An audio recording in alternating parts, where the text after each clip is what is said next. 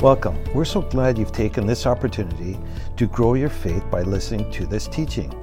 At CLC, it is our heart to see every believer equipped to fulfill the plan that God has for your life. For more information about Celebration Life Church, you can visit our website at celebrationlife.ca. Now let's hear some faith building teaching from Pastor Gwen Drager. So I want to talk to you today about some hows of the Bible. I think it's a good thing to look at. Amen. We're going to look at some Bible hows. I'm going to start with one in Matthew chapter 6 and verse 28. It says, Why take ye thought for raiment? Consider the lilies of the field, how they grow. They toil not, neither do they spin. Many times when this scripture is brought up, we take it from the perspective of let's not worry. God's taking care of business. And we don't we miss that whole first part where it says consider the lilies how. Consider the lilies how. And how really means is by what means? What in the world's going on here? My brother always says that. What in the world? What in the world? And we need to take a pause and have a look at this. How do they grow? How do they grow? If we look at, at the lily, we'll say, well, things just grow according to their design. I planted corn, I got corn. I planted carrots, the carrots came up. I planted peas, guess what? Peas. How did they grow? And we go, oh, I don't know. They just grow.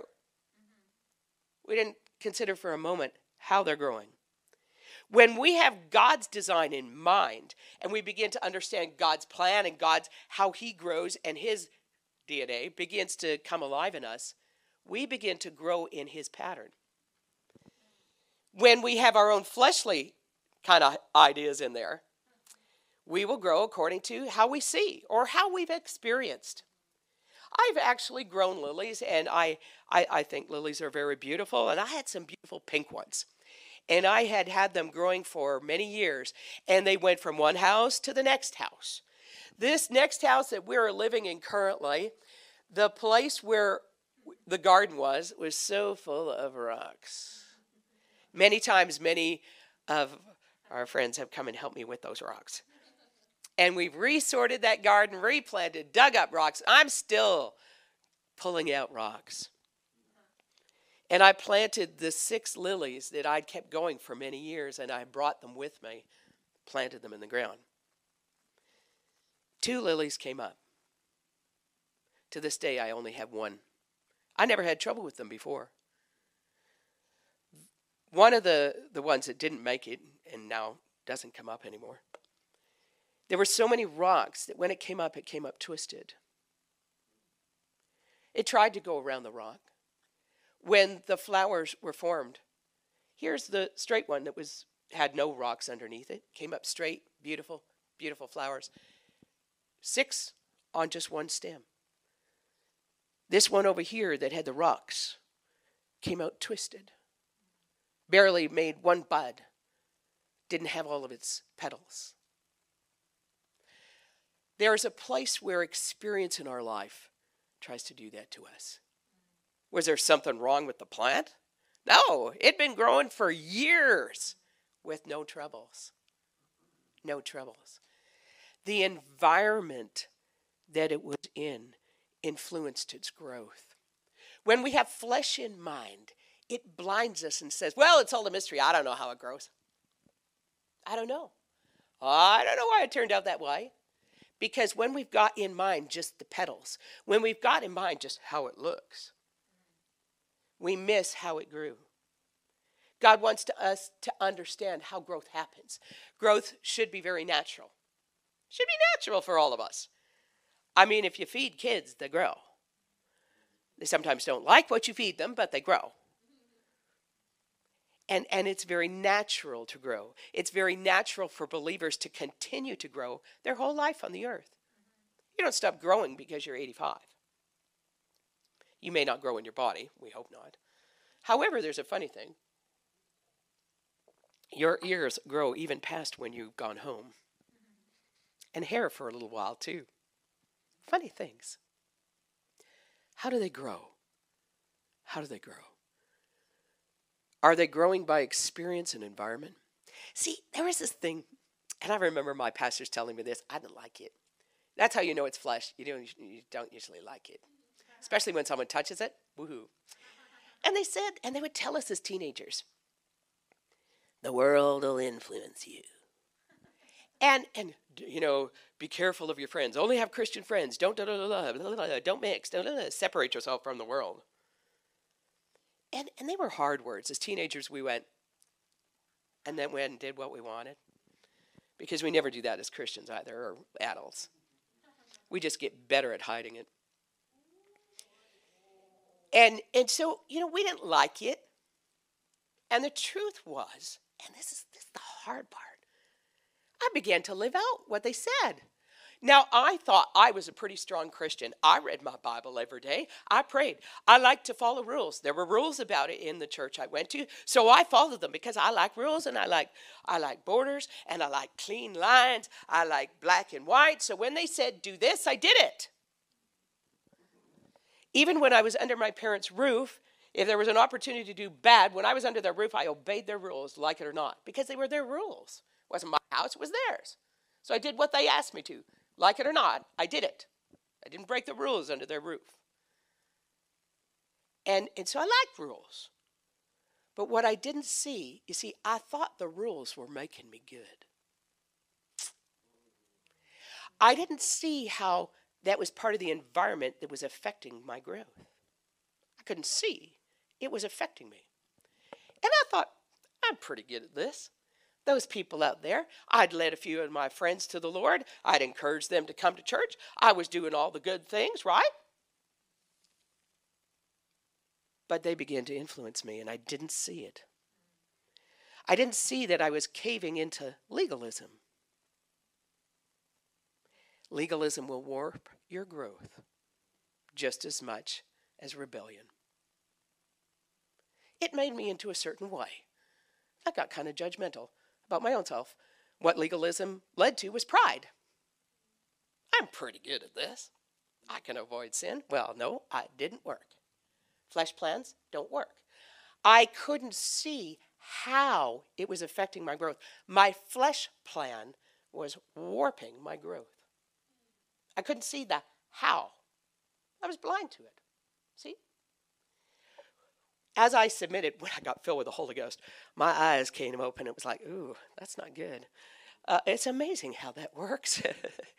I began to see how environment affected me. I could see how experiences were trying to carve my lily.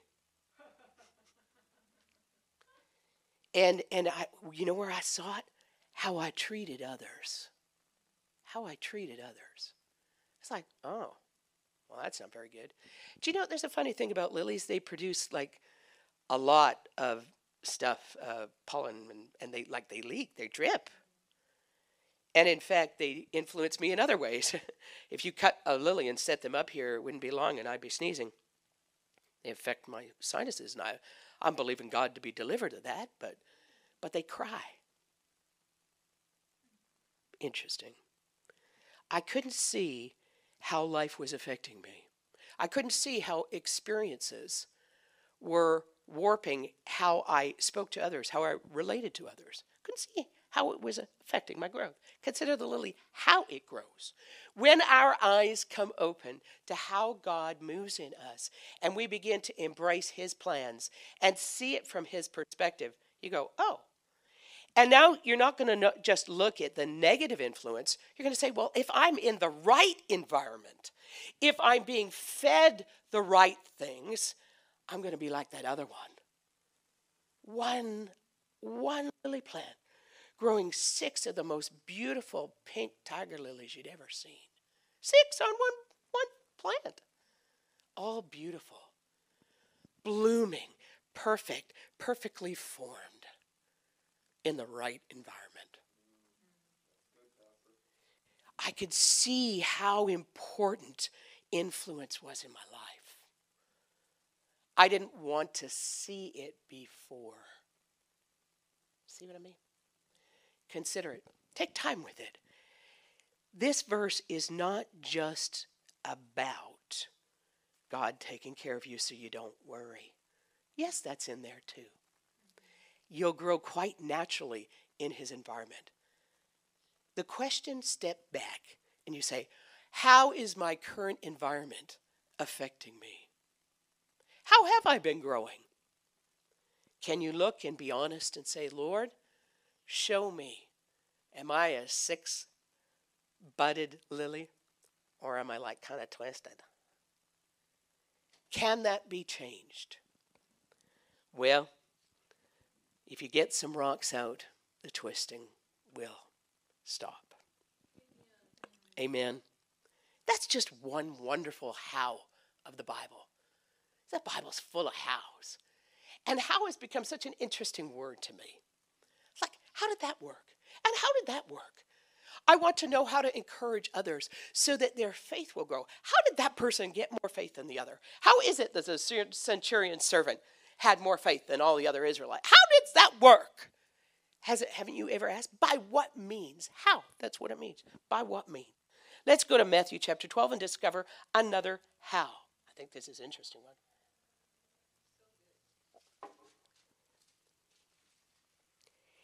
Matthew 12, verse 1. At that time, Jesus went on the Sabbath day through the corn, and his disciples were hungered and began to pluck the ears of the corn and eat.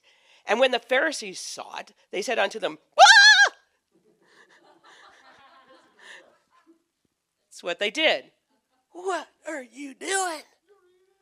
You're eating on the Sabbath. You're breaking the rules, man, and you're letting your people do it. Can't you train them any better?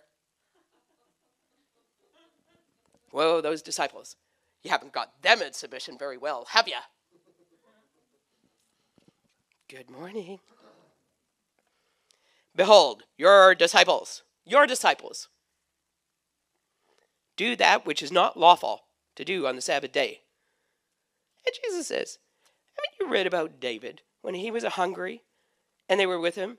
How he entered the house of God and did eat the showbread, which was not lawful to him for eat. Now think about it. How did he enter? How did he enter? You ever thought about that? Now God's given us, Jesus saying, all right, here's the comparison study. He says, think about it. How did he enter? He went outside of his time. I went, hmm, that's interesting. You see, when David was, he wasn't king yet. He was anointed to be king, but he wasn't king yet. This is after he slayed Goliath. And he's out there. He's got the Philistines on his back. They're in a bad way. They haven't eaten. His people that are with him are hungry. He has no right to go into the tabernacle in the wilderness and eat the showbread. And he does. And he does. And he steps out of time into a place because of who he was anointed to be.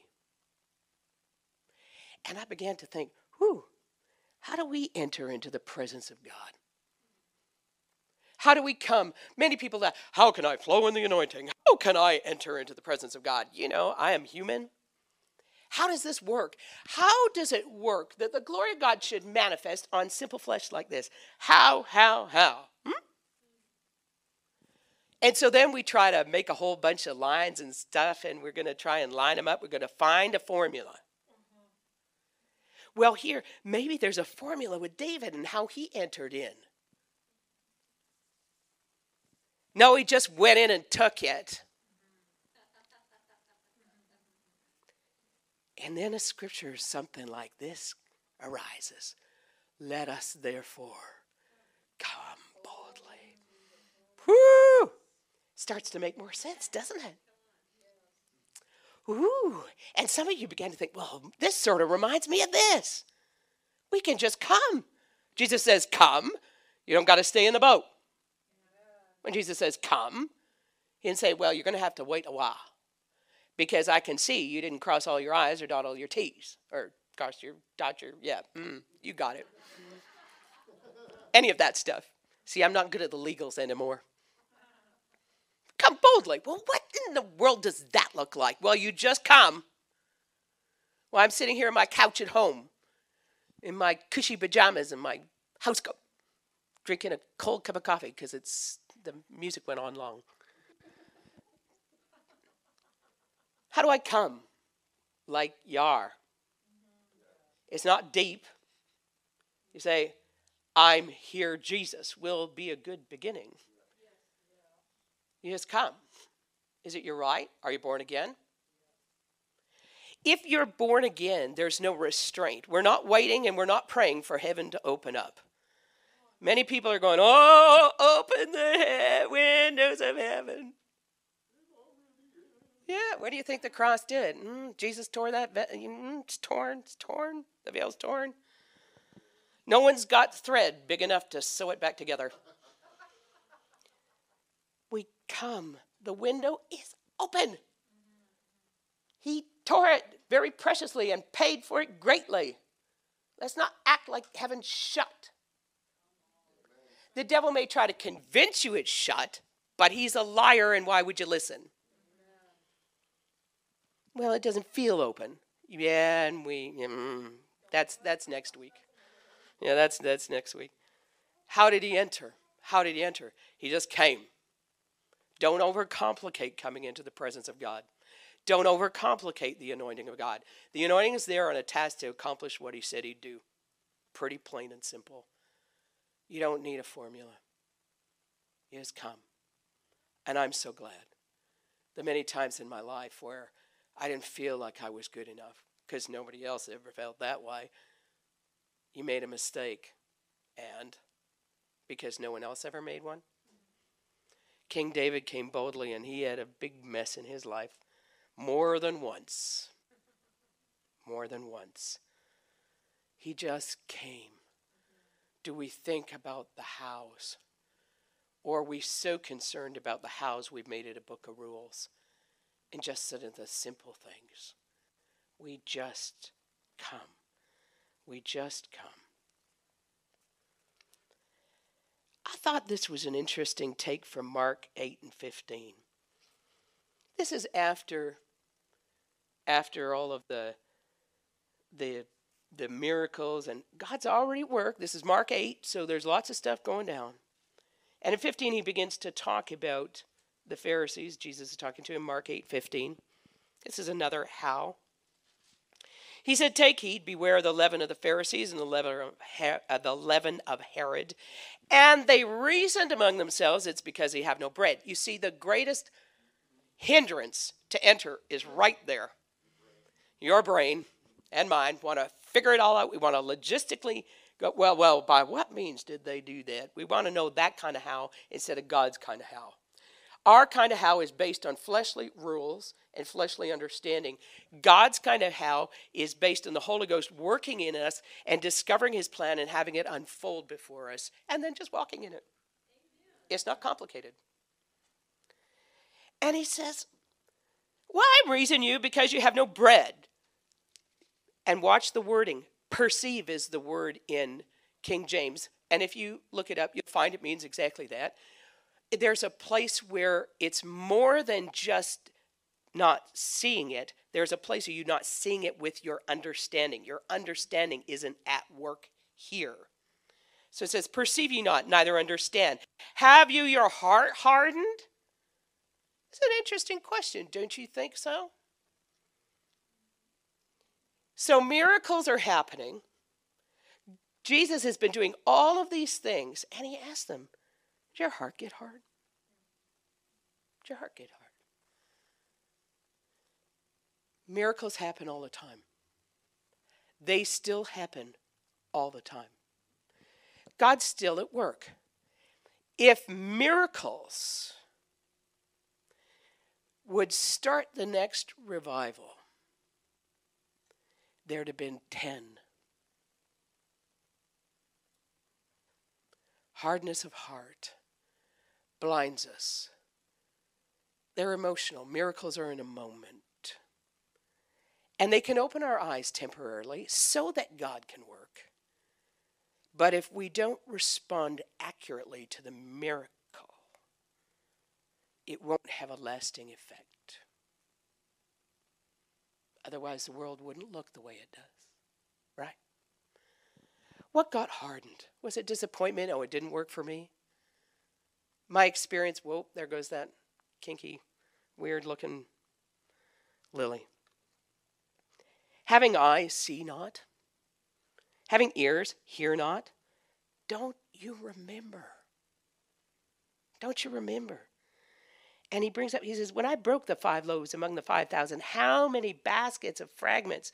It's not about the bread. And he says to them, How is it you don't understand? By what means did your understanding get trapped, hardened, blinded, and deafened? How did that happen? Because it wasn't Jesus' fault. What happened in there? Well, you say, well, life happened. Life happened. There was a Christian. They disappointed me. I got hurt. Then I blamed all of Christianity on it and God too. Don't think you'll never be hurt because Christians are people. Uh, they make mistakes. They might say things that are not Christian. They may watch something that's not Christian. They may do something that is not Christian. But we don't hold all of Christianity responsible. Amen? Amen? Especially if it hardens us to God's current miracles. How is it that we don't get it? God's here. We don't need another revival. We need hearing ears and seeing eyes. When we wake up and we allow God to have a keen look at ourselves, not pretty, but we'll get through, our understanding will be enlightened. Never be so afraid to let God show you a bit of your heart that needs adjusting. It will always be a good thing. That's how our understanding changes. Our understanding changes as we allow Holy Spirit to do that work inside. I don't want Jesus to ever ask me, How is it you ain't getting it? Right? You know, let's not have that on our gravestones. Well, I tried, but she didn't get it, you know. 95 years on the earth, but she still didn't get it. How is it she didn't get it? You know, that's not the motto I want to have, right? Hopefully, none of you do either. How is it you don't understand? There's a place God wants to work with our understanding, but that means we have to let go of our understanding. And I, I, like I said, I like rules. I like logic. So sometimes that analytical part wants to go out and wants to make sure it all lines up. All right, God, let's line it up. Let's make it make sense. Let's have it all be in a nice row. And then I'll share it with others and we'll make a new formula and we'll all come out better. Nope, that's not how understanding works. Understanding works as we allow Him to pull apart the places where we admit this is how I was thinking. And some of our thinking needs changing. Amen. I just want to remind you miracles don't work to get people born again. The gospel is what gets people born again. Amen. So a miracle can catch someone's attention. And it does. And it did. Caught a lot of people's attention. Whoa, look at that. Whoa, whoa, whoa. Heads up. There's a miracle. Now it's an opportunity but it's the gospel preached of Jesus giving his life for you and me. And when we recognize the power, when we recognize the price, when we recognize just what the cross means, just how vital it is, just how vital the blood of Jesus is to forgive every one of us, when we get it and we understand the how he took my sin now I'm changed. Now I'm changed. Because I think anybody who did that, my, I've felt guilt before, haven't you? I felt shame once or twice as well. And I felt regret. That's not pretty neither.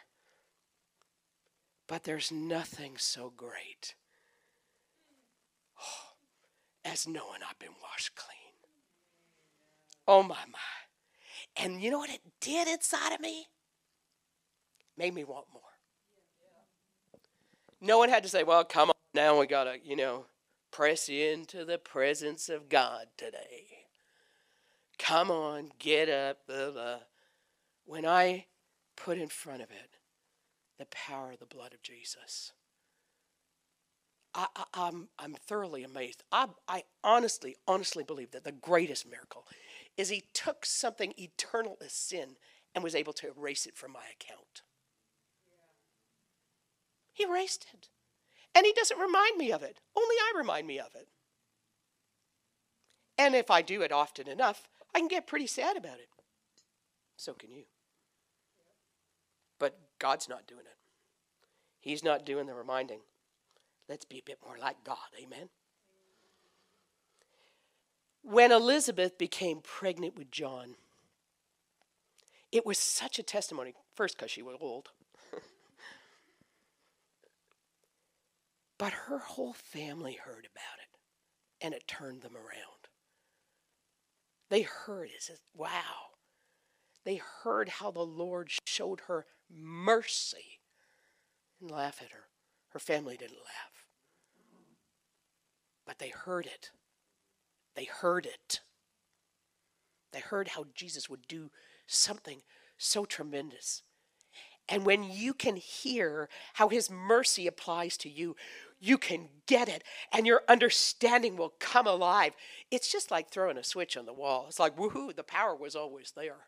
But it's like, well, lights on. Wow, that's better. You know? And that's what happens inside in your heart. It's like you can know all the stuff. I know that if I plug something into the wall, there's electricity in there, as long as there hasn't been a squirrel biting the wire. And that's another story for another day. As long as everything is right, there's power inside those little funky things on the wall, even overseas. They might look different, and I might have to find a different plug, but there's power there. And if I plug in, whatever I'm plugging in has a result has a reaction. If I plug in to what's already there, I plug into the mercy of God, I'll experience His mercy. It's not run out. And a squirrel can't bite that. I guess I better tell the story. So we were launching Hard is Not Forever, the book, and we had all this stuff set up, and it was a great day. And suddenly the lights start kind of dimming in the church. We're like, what is going on? And and the power wasn't working correctly. And so a couple of the men went to investigate the situation because they were doing some road work out there. They thought maybe one of the workers had cut the line. But they go out there and they find that on the line there was a squirrel, and he was no longer with us, but he was certainly attached to the wire. and so the power did not work well that day and some poor individual had to go out there and release the squirrel into his afterlife. we don't know how that happened, but praise the Lord. We know a few other hows, and we're getting them. Amen. In Luke chapter 8, we have another how, and I like this one personally because I think it builds on where we've been going. Luke chapter 8. Verse 16 No man, when he's lit a candle, covers it with a vessel. And I remember so well Pastor Neil preaching about this and walking around with a basket on his head. I'm not sure where that's archived, but maybe one of our media people can find it and bring it up because I think it's worth another watch. But I'm sure it's in the archive somewhere. But it was pretty good. I remember. He said he covers it with a vessel, Luke 8 16, puts it under a bed, but sets it on a candlestick that they which enter may see the light. Now, we often talk about uh, this as like, well, just covering up your light and things. But if you think about my very first uh, talking about that lily, the experiences of life can cover your light. Well, how do they do that? By you having a sticking attitude about something went down bad. That's how. Well, so and so did. And everything about your light will have that mm on it. It'll have a cover. It'll have a uh. And everything that come out of your grass on it, moss, and all the other things that grow and things like that. There is nothing secret that shall not be made manifest, neither anything hid. Everybody knows. Everybody knows when you're offended. Everybody. Everybody. Everybody. And everybody knows when you're angry. Everybody knows. If you see people and they're walking around you carefully, and they're just kind of smiling and you're going, chances are, you might think, why are they acting weird? Because you are. if they held up a mirror, you'd see your face, but you probably don't want to. There's nothing hidden. There is nothing hidden. There's nothing hidden. And then he says, Take heed, therefore, how you hear. Hmm. That's your responsibility. How you hear. How are you hearing? How are you hearing? I think out of all the things I've gone through as a pastor in many years of ministry, the most difficult thing I face is when I see people who know or have access to knowledge so that they don't hurt themselves. And I watch them. And I know I can't help them. They have to figure it out themselves. That's hard. Hard for a parent, hard for a pastor. I thought it was hard for a parent, but then when you're a pastor, you're kind of a parent of more. And, and you provide people, you show them, here's a better way. And they cut themselves, some literally. Take heed how you hear. Who is the voice you run to in a panic? Who is that voice? When things are tough, the voice you hear, who do you trust? Do you run to the TV? Do you take an aspirin and go lay down and put the covers over? How you hear how you hear. The answer, we talk about all the time. Answer's there. Answer's there. Answer's there. But, you know, they got to figure it out themselves and do it themselves. And you're like, Jesus, help them. Help them. Help them have eyes to hear, eyes to see, and ears to hear. It's about how you respond. This again is after the parable of the sower and the seed. All those verses, that's where they come from. That's where it is.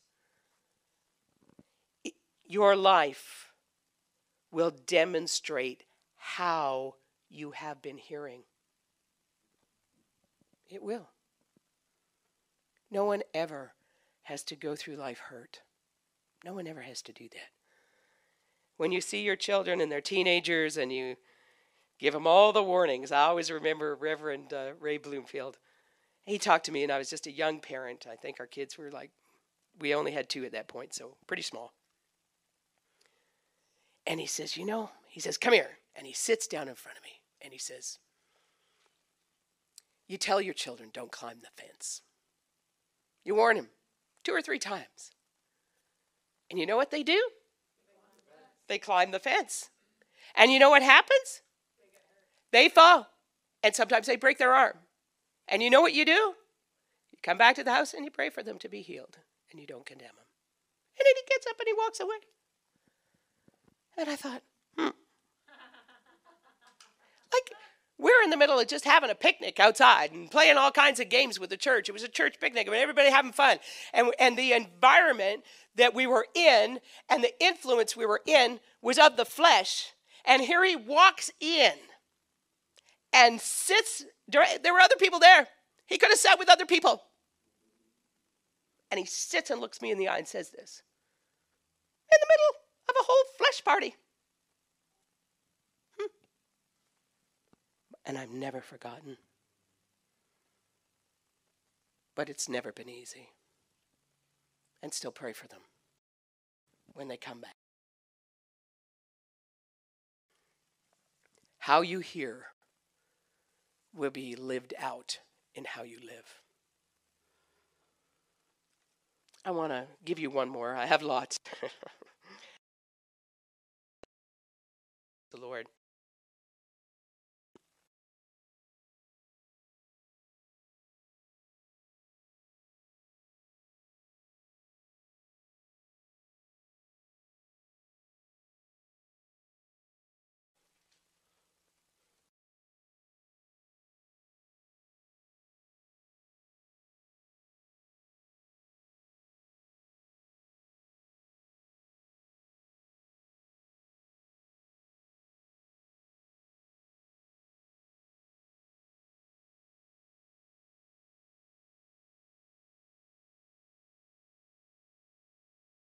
I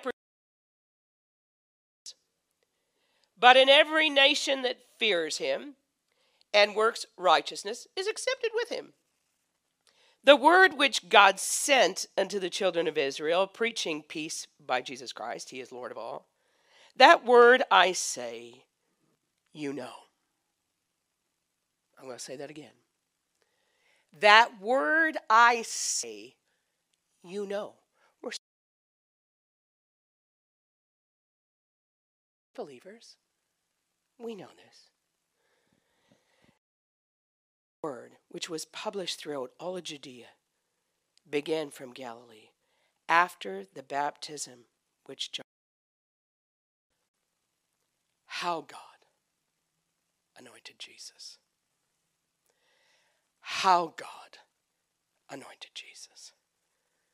Many, many crave to understand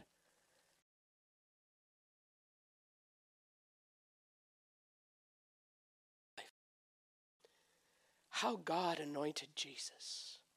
And he went forth doing good and healing people. And healing people from oppression. But how does that work?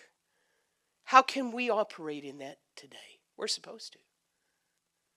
How did God anoint Jesus?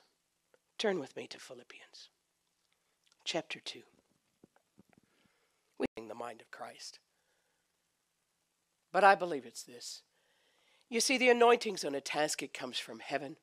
It's always going to do what it's always going to do. The anointing isn't a gift. It's not going to reside. It's not something you own or I own.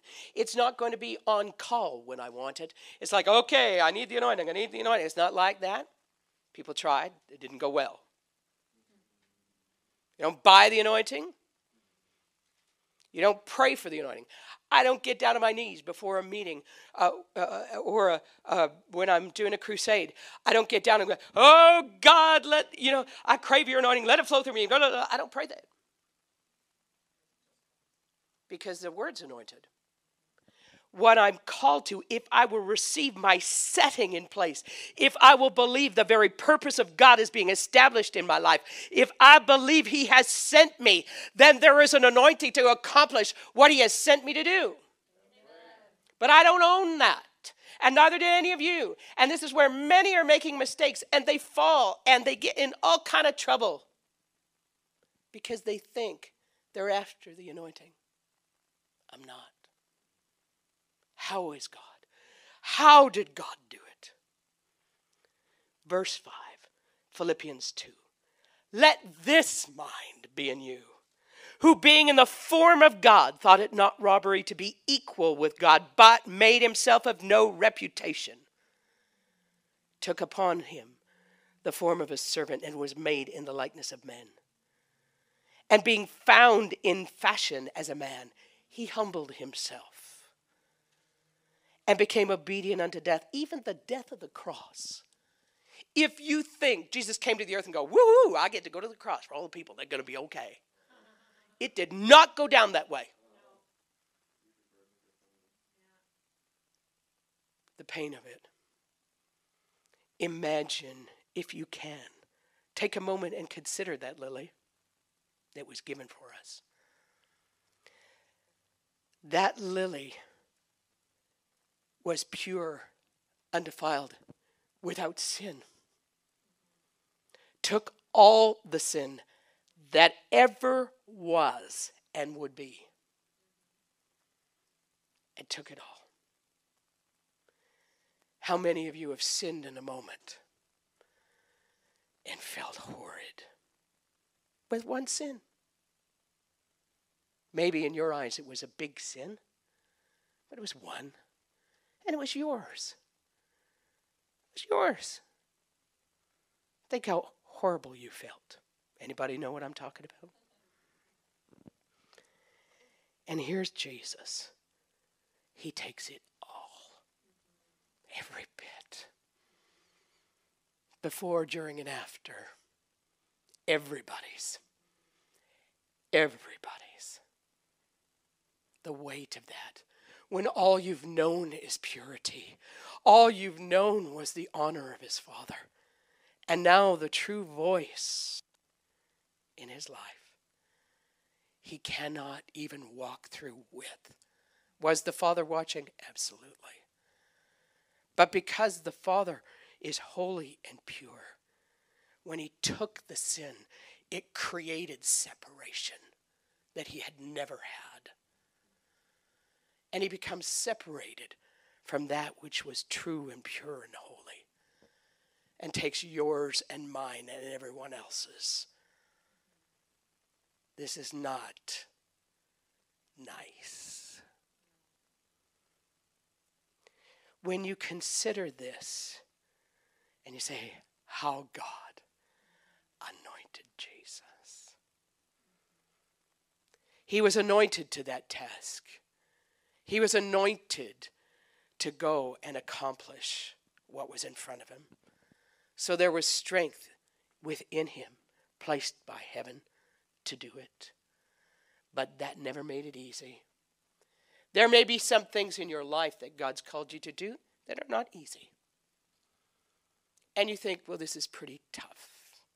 But God's called you to it. May not feel pleasant.